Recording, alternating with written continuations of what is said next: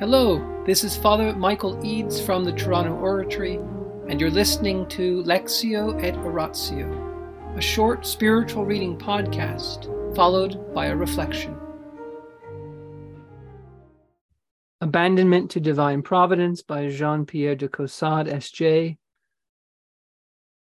Book 1, Chapter 2 The Divine Action Works Unceasingly for the Sanctification of Souls. Section 1 The Divine Action. The divine action, although only visible to the eye of faith, is everywhere and always present. All creatures that exist are in the hands of God. The action of the creature can only be perceived by the senses, but faith sees in all things the action of the Creator. It believes that in Jesus Christ all things live and that his divine operation continues to the end of time, embracing the passing moment and the smallest created atom in its hidden life and mysterious action. The action of the creature is a veil which covers the profound mysteries of the divine operation. After the resurrection, Jesus Christ took his disciples by surprise in his various apparitions. He showed himself to them under various disguises, and in the act of making himself known to them, disappeared. This same Jesus, ever living, ever working, still takes by surprise those souls whose faith is weak and wavering. There is not a moment in which God does not present himself under the cover of some pain to be endured, or some consolation to be enjoyed, or of some duty to be performed. All that takes place within us, around us, and through us contains and conceals his divine action. It is really and truly there present, but invisibly present, so that we are always surprised and do not recognize his operation until it has ceased. If we could lift the veil, and if we were attentive and watchful, God would continually reveal himself to us and we should see his divine action in everything that happened to us and rejoice in it. At each successive occurrence, we should exclaim, It is the Lord. And we should accept every fresh circumstance as a gift of God. We should look upon creatures as feeble tools in the hand of an able workman, and should discover easily that nothing was wanting to us and that the constant providence of God disposed him to bestow upon us at every moment whatever we required. If only we had faith, we should show goodwill to all creatures. We should cherish them and be interiorly grateful to them as serving by God's will for our perfection. If we lived the life of faith without intermission, we should have an uninterrupted commerce with God and a constant familiar intercourse with Him what the air is for the transmission of our thoughts and words, such would be our actions and sufferings for those of God. They would be as the substance of his words. And in all external events, we should see nothing but what was excellent and holy. This union is effected on earth by faith, in heaven by glory. The only difference is in the method of its working. God is interpreted by faith. Without the light of faith, creation would speak to us in vain.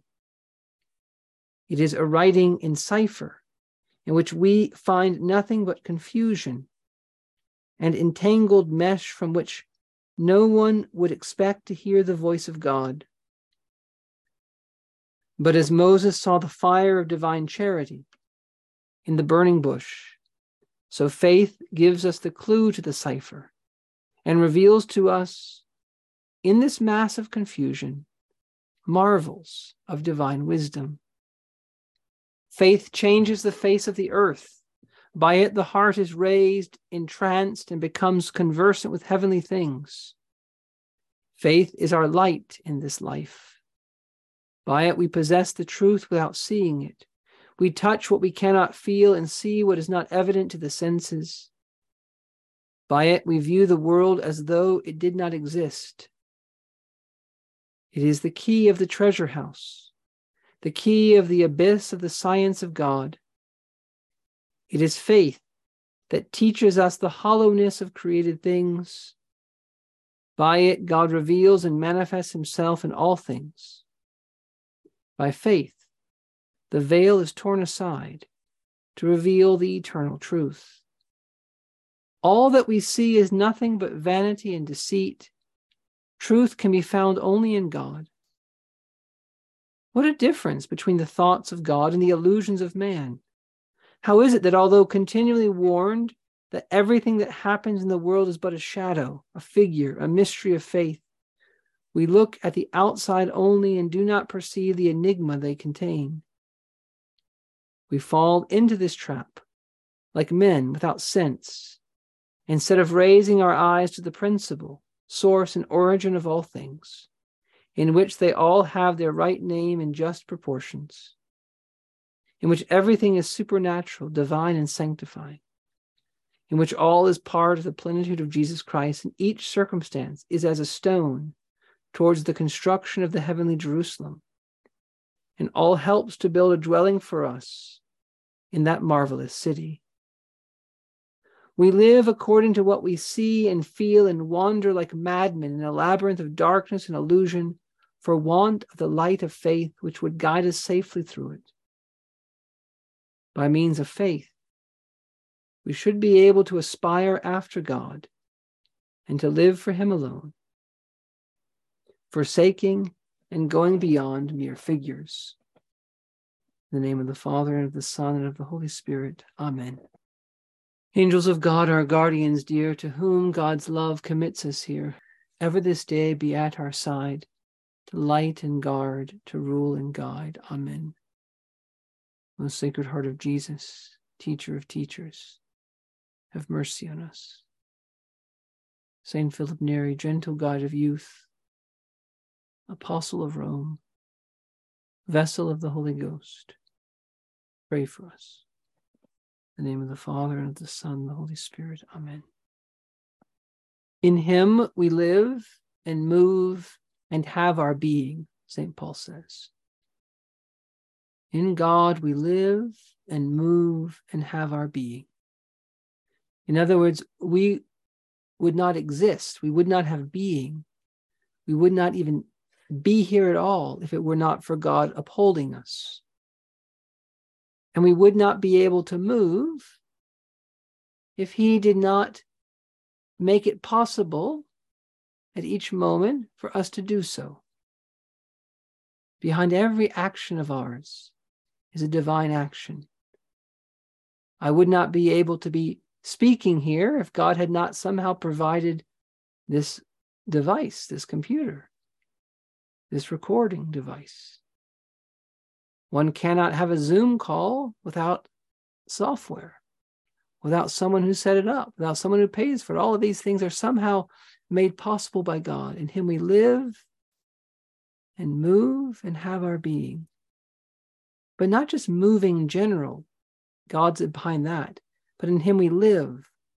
That is, we live naturally, yes, but supernaturally.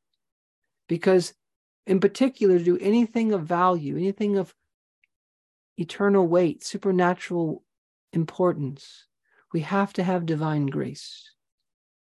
God is at work in every single holy thing we do. Apart from Him, we can do nothing. In Him we live and move and have our being.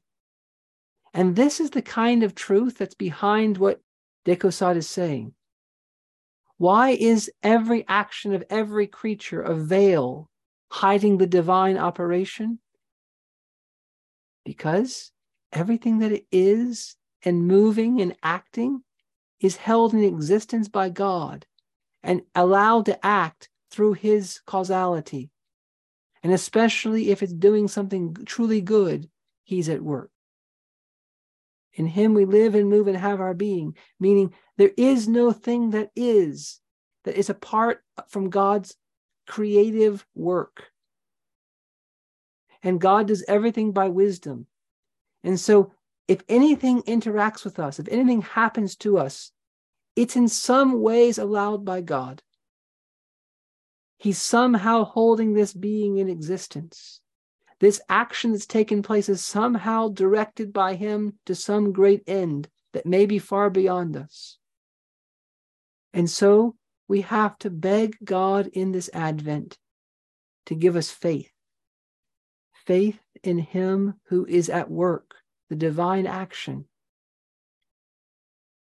Why do we look so much at creatures?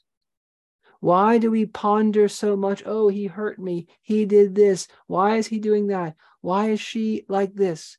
Why did she say that? Blah, blah, blah, blah, blah. Okay, fine. God is at work.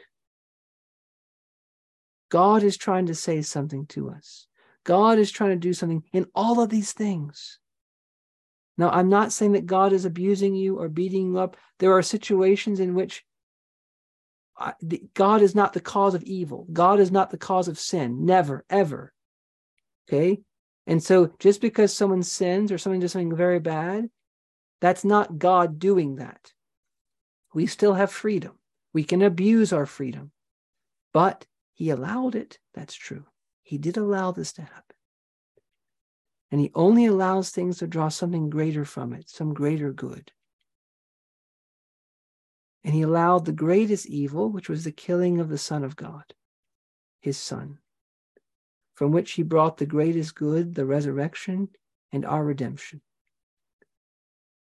So just because God is allowing something doesn't mean that we have to say, oh, that was good that that person did. No, that was a sin. That could be evil. That could be terrible. And why did God allow it? Maybe He allowed it so you and I would step up to the plate and stop it. Maybe He allows something so that you and I would get off our bums and do something about it, do some good, fight against evil.